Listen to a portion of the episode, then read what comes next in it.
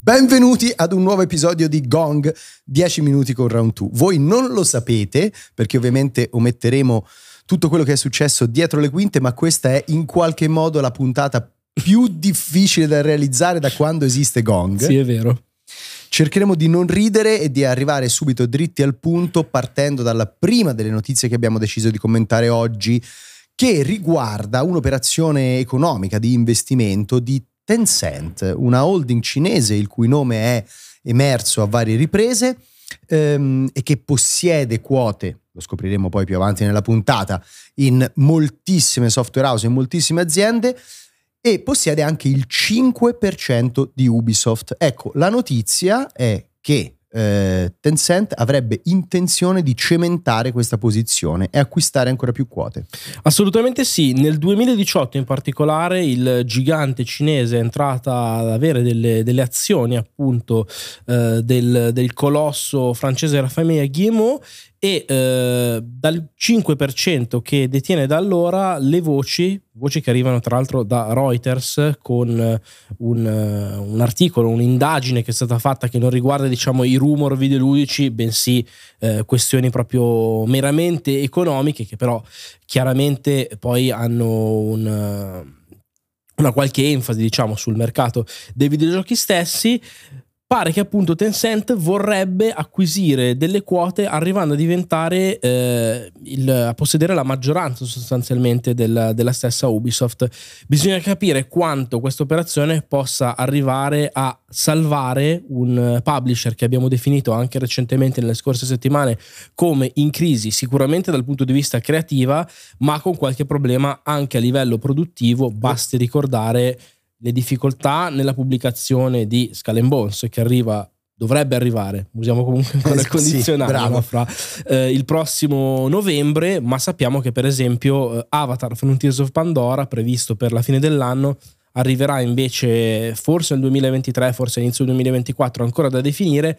Certo è che eh, un, un innesto diciamo di capitale, comunque un cambio di quote da parte di eh, Tencent potrebbe cambiare molto gli equilibri all'interno del, del, colosso francese e chissà, magari assicurare una nuova vita al publisher. Quello che però vogliamo dire è che a prescindere da ciò che succederà a Ubisoft, in realtà abbiamo scoperto che eh, andando a vedere bene, Tencent già detiene non un piedino, ma proprio tutti e due, eh, dal piccolo al grande, all'interno del mercato videoludico in studi e in compagnie molto diverse tra loro. Sì, e anche alle volte insospettabili. Come dicevo in apertura del podcast, di tanto in tanto il nome di Tencent saltava fuori, proprio eh, legato a operazioni di investimento pure, così come vi abbiamo raccontato.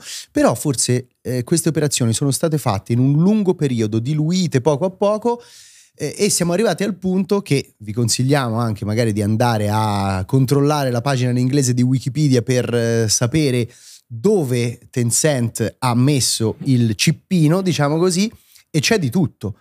Ovviamente, prioritariamente, eh, soprattutto anche per quelli che sono gli usi e eh, insomma, gli usi videoludici del mercato di riferimento, che è quello cinese, l'interesse principale è legato al gaming mobile, ai game as a service, con un impegno economico importantissimo. Per esempio, Tencent detiene il 100% di Riot Games, lo conoscerete tutti, insomma il publisher di League of Legends, ma anche il 100% di Funcom, che di recente ha pubblicato Age of Conan, e persino di Leiu, che a sua volta è un gruppo in cui è presente Digital Extremes, ovvero gli autori di eh, Warframe, che è probabilmente uno dei game as a service più eh, riusciti e comunque eh, economicamente rilevanti del settore. Hanno anche la maggioranza, per esempio, all'interno di Supercell sì. che vuol dire praticamente il mercato mobile certo. o, o, giù di lì, ma anche a me quello che ha stupito molto oltre alla partecipazione in Epic Games, di cui comunque si era un po' parlato, parlato. chiacchierato in varie occasioni,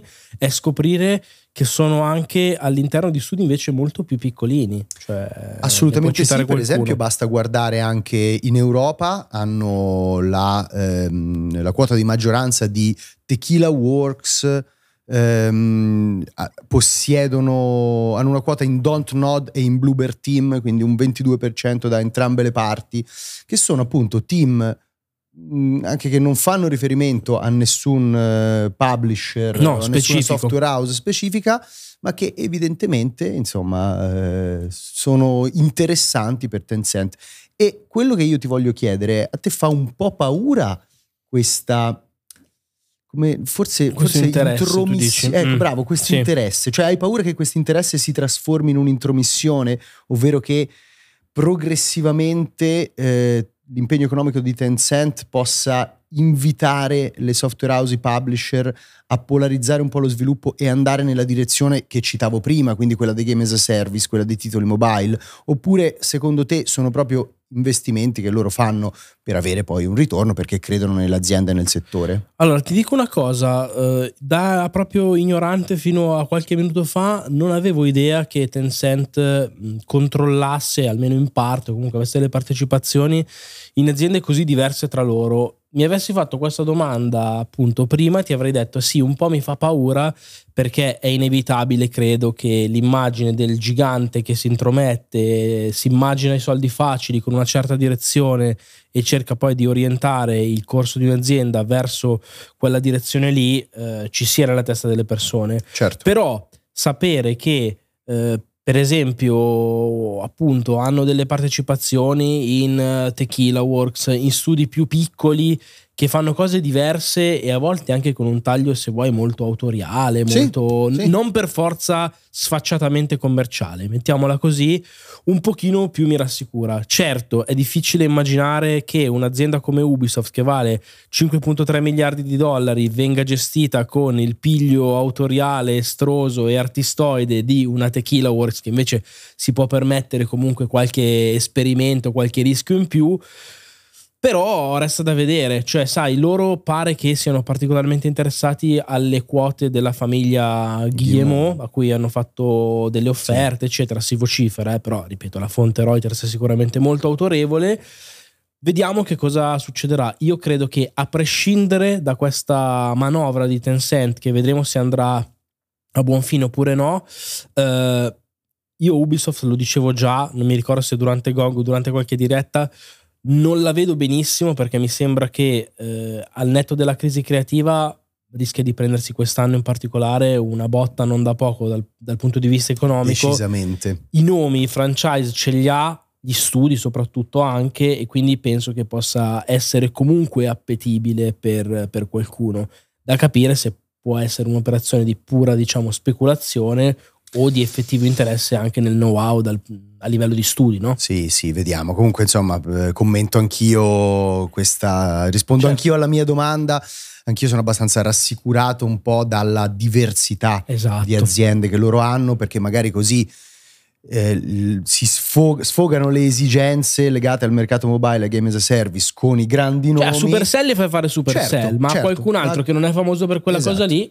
Però c'è sempre un rischio in cui magari arrivi in un momento, hai bisogno veramente eh, di asset produttivi e vai a chiamare qualcuno di più piccolino spostandolo in parte o per qualche tempo dal suo focus principale. Secondo me non è da... Eh, no, non è uno scenario impossibile. Non è uno certo. scenario impossibile. Magari difficile che succeda proprio con Bluebird Team in cui hai il 20%, però per quelle aziende per cui sei socio di maggioranza magari ci puoi pensare. Ecco, ci puoi pensare. La seconda parte di questo episodio di Gong la vogliamo dedicare all'Evo 2022. Eh, per chi non lo conoscesse, l'Evo è il più importante torneo, anzi la più importante eh, manifestazione e-sportiva dedicata ai picchiaduro. Eh, tutti gli anni, insomma, c'è grande fermento nella community, anche solo sapere quali dei titoli eh, disponibili sul mercato sono stati selezionati per l'Evo è motivo di grande dibattito e anche di grande esaltazione per i fan che vedono incluso il suo titolo preferito o di grande eh, dispiacere quando invece il, eh, certi titoli escono dal roster. Ma eh, al di là della dimensione proprio competitiva e sportiva, l'Evo è diventata anche una vetrina per qualche annuncio. Sono sempre annunci molto focalizzati, ovviamente, nell'ambito dei picchiaduro, alcuni non stiamo nemmeno qui a commentarli perché sono ipertecnici, vi basti sapere che ogni tanto viene annunciato quando un picchiaduro uscito da qualche anno cambia il suo netcode. Sì, sì, sì. Certo. Quest'anno addirittura è stato annunciato che Dragon Ball Fighters eh, avrà un netcode tipo rollback So che se non siete addentro, diciamo, eh, al mondo videoludico, questa cosa non vi genera nessun sommovimento eh, emotivo, ma invece sono arrivati anche degli annunci che più è più pop, piacevole dai, commentare, un pochino più pop. Due intanto eh, annunci inediti legati a due picchiaduro che arriveranno nei prossimi anni. Vabbè, allora il primo, che secondo me è forse quello più clamoroso dal punto di vista non tanto del nome, ma di un ritorno inatteso, hanno annunciato un nuovo Fatal Fury. Sì. che eh, è ancora assolutamente senza una data, ma c'è proprio l'annuncio con un artwork fatto da un'illustratrice storica della serie. New Fatal Fury slash Garou Greenlit, cioè hanno dato, hanno dato luce verde. Esatto, hanno semaforo verde, si fa e quindi questo è il primo annuncio abbastanza così estemporaneo. Estemporaneo perché come dicevi tu, cioè Fatal Fury è una serie che è rimasta davvero confinata negli anni 90. Certo. Il primo è uscito nel 91, l'ultimo Mark 99. of the Wolves nel 99, quindi Pazzesco. è proprio l'esempio eh, esplicito di insomma un, gen- no, un genere, una saga che è stata figlia del suo tempo e poi non è riuscita più, diciamo, a sfogarsi, ad arrivare sul mercato. Devo anche dire che anche vedendo l'estetica del protagonista, insomma, si vede che era proprio collocata old school. Old school, esatto. È, è, è difficile che possa parlare oggi alle generazioni odierne, però magari va a prendersi Beh, diciamo che comunque nostalgico. King of Fighters è tornato sì. e quindi l'idea è secondo me quella di proseguire davvero lungo quel, quella via. Uh, quindi di King, di, del nuovo Fatal Fury l'abbiamo detto, si è visto anche uno scorcio che non è nemmeno un vero e proprio annuncio, ma un teaser, una via di mezzo del prossimo Tekken, nel sì. senso che nell'annunciare Tekken, eh, il, il, torneo diciamo, che si terrà ad Amsterdam a febbraio del, dell'anno prossimo, il World Tour, hanno, detto, hanno fatto vedere in chiusura di questo video molto celebrativo e molto dal taglio appunto esportivo la cutscene originale del primo Tekken in cui eh, Kazuya. Kazuya esatto scagliava Eiachi da una roccia e il frame finale è stato sostituito con un frame invece fatto con una grafica sicuramente molto molto più realistica rispetto al full motion video della prima PlayStation e eh, ed è finita lì con questo sguardo con un occhio infiammato eh, di Kazuya che preannuncia evidentemente un nuovo Tekken del quale si, si, parlerà chissà come, chissà quando. Sì, io non ho capito tantissimo, diciamo, anche questo intervento, anche perché che un nuovo Tekken fosse in lavorazione credo fosse un po' il segreto di Pulcinella. È chiaro che pur con tempi estremamente dilatati, queste saghe di picchiaduro, Soul Calibur, Tekken, lo stesso Street Fighter, tornano.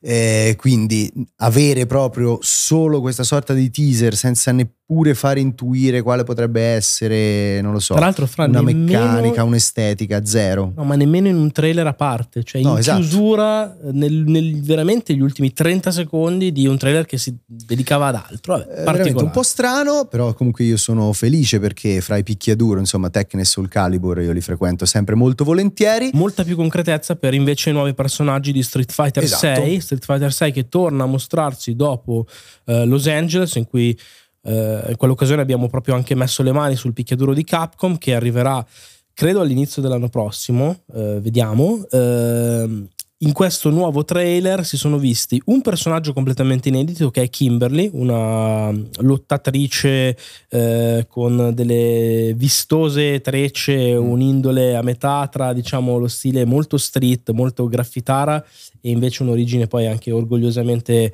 eh, africana. Fra, e fra l'altro con un sistema di combattimento, anzi uno stile di combattimento molto molto veloce, capace di fare wall jump e addirittura prese aeree, probabilmente insomma nel trailer veramente la cosa molto spettacolare, la cosa che ho preferito.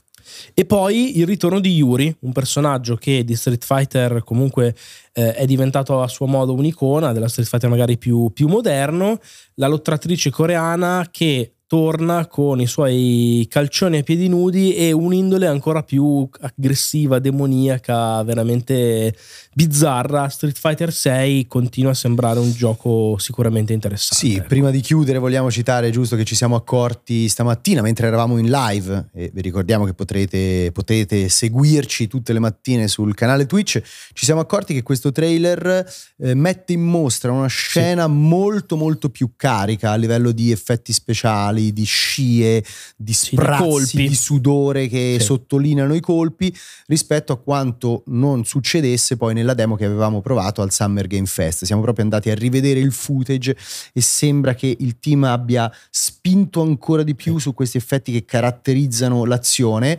Eh, a livello stilistico, secondo me, una grande scelta perché Bellissimo. lo vedi subito sì, sì, sì. che è Street Fighter 6. A livello di leggibilità dell'azione, probabilmente un Filo pochino di limature mm. si potrebbero fare, ma insomma, siamo ancora in una fase di sviluppo, quindi può cambiare tutto da un giorno all'altro. Vedremo poi prossimi, nelle prossime occasioni in cui avremo contatto con il gioco e quando poi uscirà.